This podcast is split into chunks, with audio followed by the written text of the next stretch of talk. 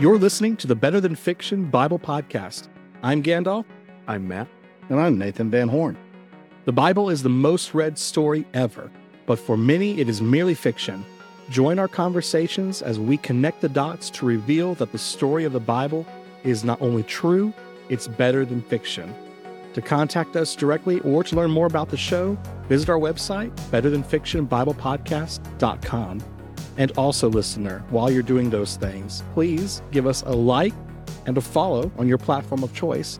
That's going to do two things. One, it's going to help us spread the podcast even farther by telling the algorithm that this is worthwhile content. And two, it's going to help you out by giving you a notification every Tuesday morning when we release another episode discussing 30 minutes of the grand biblical narrative. And we are back once again, all together in the same room. We always love recording doing that and continuing on in Genesis 26. Last time we talked about the return of uh, recur, recur, recurring character Abimelech. Mm-hmm. Probably he probably won't be as fun to talk about as um, the other recurring character we love, um, Eleazar of Damascus. but you know, he, he, has faded off the stage. He is yeah. not coming back. But we can always we can think about it every time something happens with you know the family that God gave the covenant to. It's like, what would Eleazar think about this right now? I could have been a contender. this, this, all could have been mine. Yeah. So I entertain no delusion that we're we are going to be in Genesis 26. But we, the question is, where in Genesis? Uh, the same verses. Okay. There's still more to talk about because okay, so this happens said, so often. Yeah, like where we yeah. finish recording, like, you know what we didn't say? So, by the way, I was listening to a description, or maybe no, I was reading a description of the difference between myth and propaganda. Is that a myth continues to have meaning, and it, you, no matter how many times you read it, it's got thousands of different implications you can pull from it. Propaganda has one message, mm. and this, from a literary perspective, though, uh, propaganda can become mythologized. Oh yeah, no, no doubt, uh, no doubt. But when you look at scripture, scripture is not propaganda. Scripture, it it it has gotten people use scripture for propaganda. like myth can be propagandized. It yeah, goes and, and, and, distinguish how you're using the word myth. Yeah, myth. I'm not talking about made up story. Yeah, uh, I'm I'm talking about. You're not story. talking about what's being told. You're talking about how it's being told. Yes, the style, oh. how it's being told. Yeah. So even though this is being Dense, read, yeah, you're reading something that seems deceptively simple, uh, but it's actually deeply rich and points forward and backward and all other sorts of ways. It, I mean, this is this is well, this is high density nutritional wording. That's right. So, for, to, to me, one of the easiest books to understand this is in the Gospel of John. The Gospel of John, you've got seven major signs that Jesus does. But then in the book, John says, Hey, listen, if we wrote down everything that Jesus did, like not even all the books in the world contain. Well, and, but, and and how John is written, like they yeah, these if, things. I've if written, someone comes yeah. to fa- yeah, someone comes to faith in Jesus, and they're like, "Where should I start studying the Bible?" Uh, you're like, give them John. If right. someone's like a Bible expert and they need to like mine some new insights, send them to John. A, a toddler won't drown, but an elephant could. That that's right. That, that, and I, that's that not is, original to me. That, yeah, but that is so huge because it is. Ri- it's the style of which it is written. Yeah, and so, and that, but that's not just John, is what we're saying. That's not just John, but it's it's this idea that there is so much sitting there, like the whole that the elephant could drown, and that's the whole of Scripture. It's and, why it's why we're a hundred bajillion episodes in and we're still in Genesis 26. And also, by the way, when I go back and I listen to older episodes, I'm like, man, we missed this. We, gosh, we, we missed this. So, with that being said, we're still sitting in the same room in which we recorded episode 132. This is 133. And as soon as we finished that episode, it was, oh my gosh, I can't believe we didn't see this. And then it was, oh, okay, well, we got to go back. We, we, we got to go back. So I wanted to reread today. I'm going to reread and then I'm going to point out something that jumped out at me and I, I want to hear y'all's thoughts on it. Okay. Okay. This is Genesis 26, verses 1 through 5, all, as always from the ESV. Now, there was a famine in the land, besides the former famine that was in the days of Abraham. And Isaac went to Gerar to Abimelech, the king of the Philistines. And the Lord appeared to him and said, Do not go down to Egypt. Dwell in the land of which I shall tell you. Sojourn in this land, and I will be with you and bless you. For to you and to your offspring I will give all these lands, and I will establish the oath that I swore to Abraham, your father. I will multiply your offspring as the stars of heaven, and I will give to your offspring all these lands. And in your offspring, all the nations of the earth shall be blessed, because Abraham obeyed my voice, kept my charge, my commandments, my statutes, and my laws. Okay, so there's a couple of things. We've already talked about how it goes back to Genesis 12. Nathan, you reminded us last time in the sense of go to the land of which I shall tell you. Uh, or show Genesis, you in Genesis 12, it's I will cause you to see Ra. Yeah, yeah, but you. yeah. In Genesis 26, it's tell you. But, oh yeah, yeah, yeah. I'm sorry. I'm sorry. Yeah, but it, it's it, there's like um we're hearing the stuff of Genesis 12 here, and we're also hearing Genesis 21, which was uh, Abimelech's in the story, and we, we and Genesis 15, the stars and the oh yeah, yeah, the, the, stars language multiply, all of that stuff. But the and, the Genesis 21 thing is you hit something on that that I was like, uh, well, it's yeah. re- really Genesis 22. Yeah, that's it. Yeah, and we mentioned Genesis 22 last week, but there is a statement here that it is made identically in Genesis 22, and it's this. And I'm going to throw this out in Gandalf and see if you can pick this up okay. where we've heard this before, thinking around Genesis 22 in what context. It says, And the Lord, this is verse 2, and the Lord appeared to him and said, Do not go down to Egypt, dwell in the land of which I shall tell you. I shall tell you. So there's a couple of things there. When's the first time that God says, Go to a place that I shall do something? Uh, I'm thinking with Abraham. Yeah. Genesis 12. 12. Yeah. Okay. Yeah. And it's not that I shall tell you, but the land I shall. Yeah. Yeah. It's, it's a hiphil from Ra, cause you to see. I will show you. I will show you. But in Genesis 22, the language is used when if we turn back, um, let me scroll there real quick. This is when Abraham is tested. Let me read to you verse number one and two. After these things, God tested Abraham and said to him, Abraham. And he said, Here I am. He said, Take your son, your only son, Isaac, whom you love, and go to the land of Moriah and offer to him there as a burnt offering on one of the mountains. Here's the statement of which I shall tell you.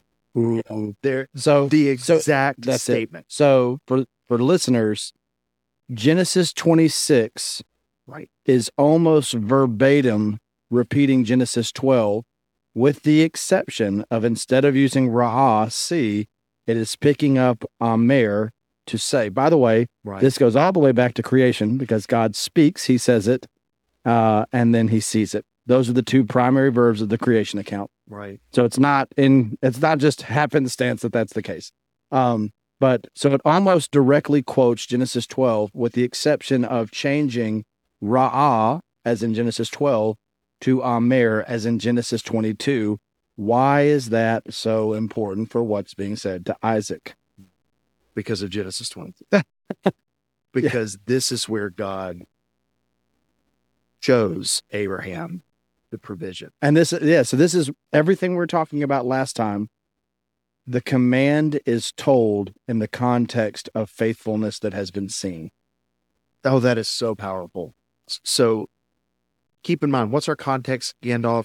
We oh read this in 10, 26 1. What is in what is going on? What is the cultural phenomenon? It's a famine. It is a famine. So what do you not have access to? The cupboards famine? are bare. The cupboards are bare. What do you not have access to?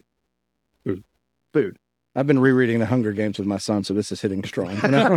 that's right. Well, uh, from our perspective, it's twelve thirty, and we haven't had lunch and it's yet, funny. so it's definitely strong. I'm halfway. Right. I'm halfway through catching fire right now, and we're we're talking about Genesis 22. So I mean, uh, this is all everything's lining up. Uh, well, uh, my kids last week, I introduced them to Star Wars, and we watched Star Wars Episode One, and they're like, they love little kid Anakin. I have not broken it to them that Bad news. that there is more to come on that little kid Anakin. Jesus loves the little children. Anakin later on, not so much.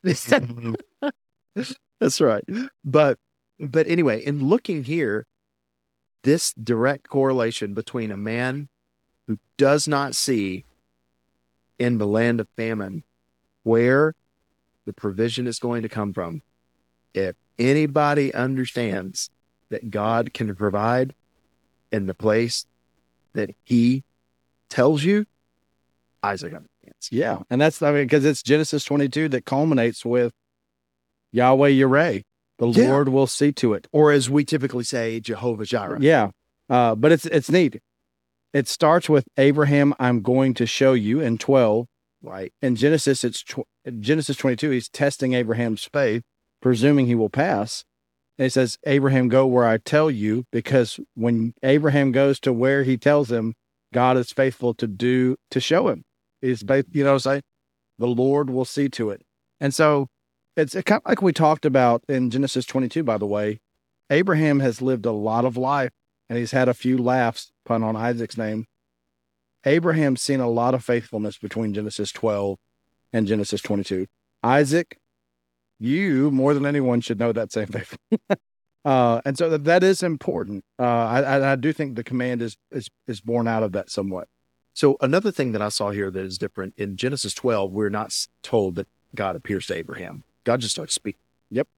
But I'm going to show you. That's right. Acts chapter 7, as Stephen reflects on this story, he says, No, God did appear to Abraham back in uh, Ur of the Chaldeans. And that's Acts chapter 7, verse number 1, um, where it says, And the high priest said, Are these things so? And Stephen said, verse 2, Brothers and fathers, hear me. The God of glory appeared to our father Abraham when he was in Mesopotamia before he lived in Haran. So that there is some kind of an appearance language that God did appear. Um, but w- what's interesting to me when you compare these two things, there's the appearance that God and God speaks to Abraham. He now speaks to Isaac. Look down in verse 5. What is the first thing that God commends Abraham for? Obeying his voice. Obeying his voice. Yeah. So this is Genesis 12. Abraham leaves this country, his father's house, and goes to a land that God will show him. Um, have y'all this? I mean, this is not what the podcast is about, but I'm like, I'm not trying to be preachy, but have y'all seen this story of like the lawyer. This is a news story. I, I, it was from last year about the lawyer who was like in Alaska doing something, and he he had a flight back, but he was offered like a charter flight instead. And he gets on this, and the pilot passes out. No, and they're flying in dense. Have you seen this? No, I And they're they're flying in dense clouds, and so he gets hooked up with like uh, an air traffic controller who's like following the dots on the oh, big wow and he can't see anything. He has no idea how to fly a plane, but they guide Homeboy back on the basis of listening to the voice. Like, wow. You, you can't see where you're going. You don't know what you're doing. How do you respond to the voice of the guy who can see it differently than you do? Uh, and that, by the way, that is a worth uh, for for any preachers listening to this. That is a worthwhile story to look up for a sermon illustration. That's right. Uh, but for for our podcast, like this is real talk because we're not all called to sacrifice a kid on Mount Moriah. Right. But we all arrive at junctures when we're trying to live obediently to God where it doesn't make sense. Uh, I have I have certainly had those moments where um, it can be disappointing, or you can become doubtful because God, I know there's this thing, but I'm not seeing anything that, that supports this thing. Uh, and you you you trust in the moment you see after the moment i think well actually i said this in a sermon a couple weeks ago that god at times works differently but most of the time god gives direction and not directions like we want it broken down like in every little step of the way and most of the time god is giving a heading and say listen and and more direction comes along the way as you need it. In the beginning, it, it's not like, for instance, when I put in a destination in my um, my iPhone when I'm driving in the car, uh, is it it finds the directions for me and it shows this list of like 10 steps. I already know everything I'm going to do. Like down to the foot in 200 Yeah, feet. yeah. exactly. It- but it gives them to you as you need them. yes, it's it's a both and. God, however, He just says start driving. yeah, yeah, but this way. Oh yeah. Yeah, I want you to drive and I want you to drive in this way. And it's And- not calling you east; he's calling you west. That's right. for our longtime listeners. Um, but but man, there there really is something here that it is. Hey, Isaac. Hey, I don't want. You, this is not a Genesis twelve moment. It is, but it's more than that. It's Genesis twenty two. It is. You're going to trust that I'm going to provide right here, and if and I I get back, Isaac. Anybody should know. You should know because you saw how it was provided on the mountain.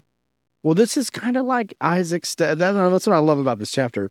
Is in a sense uh, the link to Genesis 22, because again in Genesis 22, unless you're in later Jewish interpretation of it, in Genesis 22 as we have it biblically, Isaac is largely a passive figure. That's right.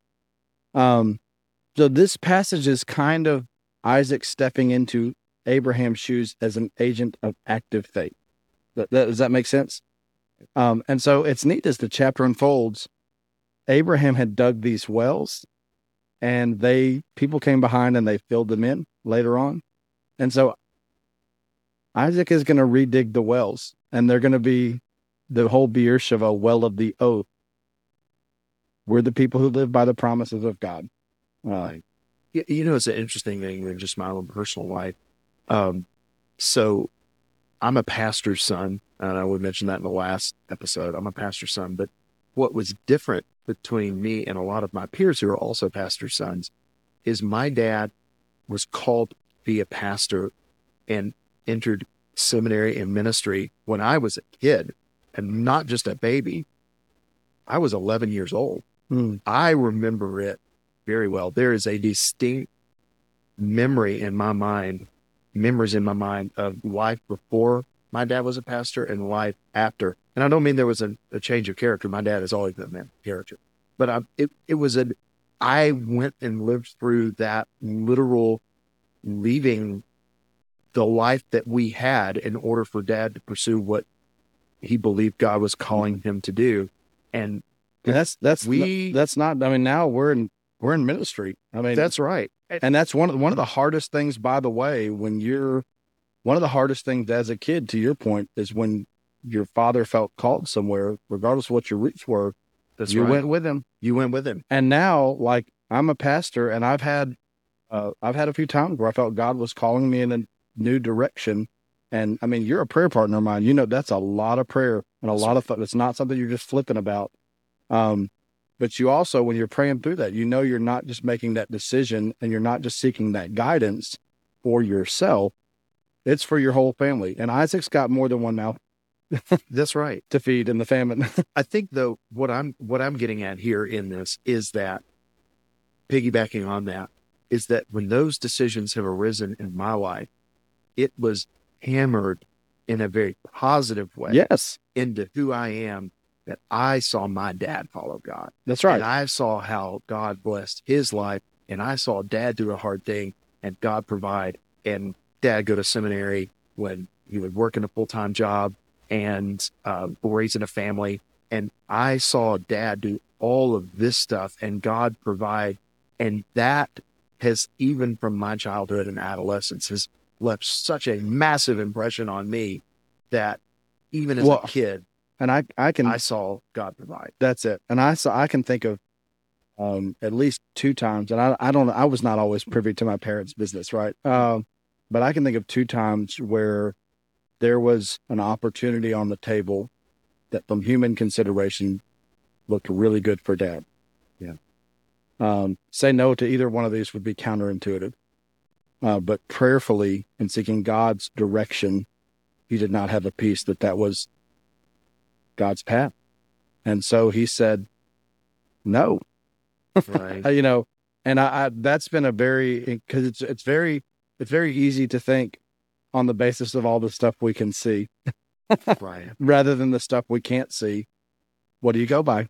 You know, I hate to like skip around, but it's kind of what you do with the Bible. Uh, before we were recording this morning, we were talking about the book of Daniel.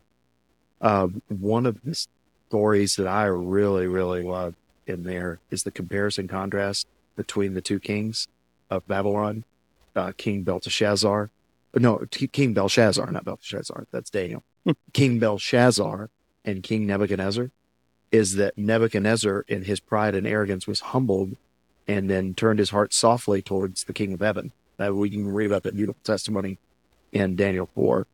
Daniel 5, King Belshazzar is so arrogant that many, having, Mene Tekel and Parsin. Yeah, he's having an, a, party with the temple vessels, vessels, and, and he's, you know, desecrating all of this stuff. And the the the rebuke that Daniel gives to King Belshazzar is, listen. In fact, I, I, I will read it directly. He, I'm, if I'm remembering correctly, he actually says, when God humbled Nebuchadnezzar, um, you saw all this, but you have not humbled your heart, meaning you have not learned from what God did in your dad, or probably granddad in that case, you have not learned from what God did in his life.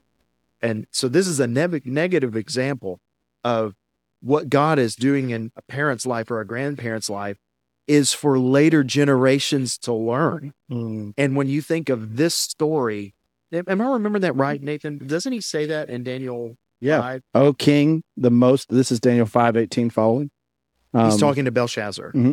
O King, the Most High God gave Nebuchadnezzar, your father, kingship and greatness and glory and majesty. And because of the greatness that he gave him, all peoples, nations, and languages trembled and feared before him. Whom he would, he killed, and whom he would, he kept alive. Whom he would, he raised up, and whom he would, he humbled.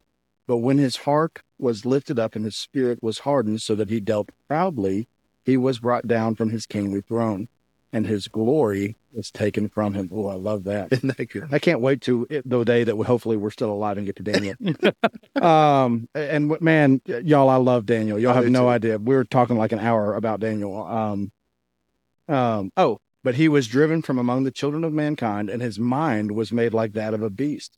Hey, remind us of what it's talking about there. This is coming from uh, Daniel for seven chapter, years. Yeah, for Daniel chapter four, uh, Nebuchadnezzar, who's God has borne patiently with him up to Daniel four. Right. But Nebuchadnezzar was having a proud moment, so God essentially made him lose his mind, and he was cast away from the city and lived like a beast. Dot dot dot in the wilderness. Uh, um, cast out of his artificial garden. Uh, man, you're gonna get me like talking thirty minutes on Daniel. um, so listen to that tidbit or go read Daniel four. Anyway. He was driven from among the children of mankind. His mind was made like that of a beast, and his dwelling was with the wild donkeys. He was fed grass like an ox, and his body was wet with the dew of heaven, until he knew that the Most High God rules the kingdom of mankind and sets over it whom he will. And you, his son Belshazzar, have not humbled your heart, though you knew all of this. this that is the statement. You knew better. And this you, is, man, that goes back to the garden. You knew better. Um, you done good. Uh, but you have lifted yourself up against the Lord of heaven and the vessels of his house, but which, by the way, what did the temple represent?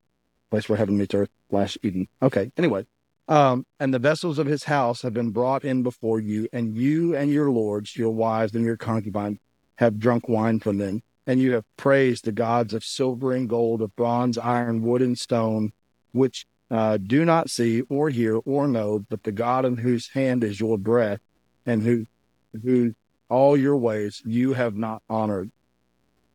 Uh, and then this is where the the writing is on the wall. You're not going to make it through the night. You're not going to make it. But this is the comparison contrast of looking how Isaac learns from what God did in his dad's life. Belshazzar sees it and is like, he didn't. He didn't learn. He, well, and you and you have the you have a lot of different positive and negative examples Solomon not walking in the ways of David. Right. But also Josiah not walking in the ways of Amon. You know, uh, learn the right lessons uh, from your right. right. Um, so yeah. So I think as you know, man, a couple things here, a couple reflections. This makes me really grateful for my dad. um, Shout out to David Powell, yeah, to whom I right. owe breakfast. Yes, two breakfasts actually. that's right. Um, but but also being reminded of learning from your dad and your parents. This is going to be the reoccurring thing throughout the rest of the Old Testament. Is Israel, you didn't learn from what I did in their lives, either positively or Wilderness generation. That's right. And then when they come into the land, Yes. when Joshua and that generation died, Yes. They did Pass. not learn, pass down the right lessons. Not only pass down, Take up. take up. It, it, it is both and. Yeah. Uh, because, and by the way, uh, I I know But this, and again, wrapping up here. again, David, Solomon, Rehoboam. Solomon doesn't follow David. Rehoboam rejects his old counselors altogether. That's right. There, there. Oh, that's a good word. But just as a pastor, an observation, because I've pastored multi generations, uh, is that I will talk to some of our seniors, and they will say, "Man, I would love to hand things down, but I feel like No one, no one cares or listens." And, uh, and then I listen to younger people, and it's like, well, you know what? I, I would love to hear and listen. but I feel like I'm like talked over and misunderstood. Like there's, you got to work that out because God's design is for the younger to learn from the older, and we've got to get over the you know the obstacles on both ends. And this is what's supposed to happen. We're supposed to reflect on what God's done in our parents' life, and let it be an inspiration uh, to what He's doing back. Amen. Well, listener, let me inspire you. Do the right thing and pick up a subscription. Since you've been listening to people who are older than you. That's right. Exactly. and pick up a subscription to the Better Than Fiction Bible podcast, which you can do by hitting the like button, the thumbs up, the heart, the plus, whatever that looks like on your platform of choice. Get a notification every Tuesday morning when we'll be here with another 30 minutes discussing the grand biblical narrative. Until then, uh, you guys have a great week. See you next time. Shalom.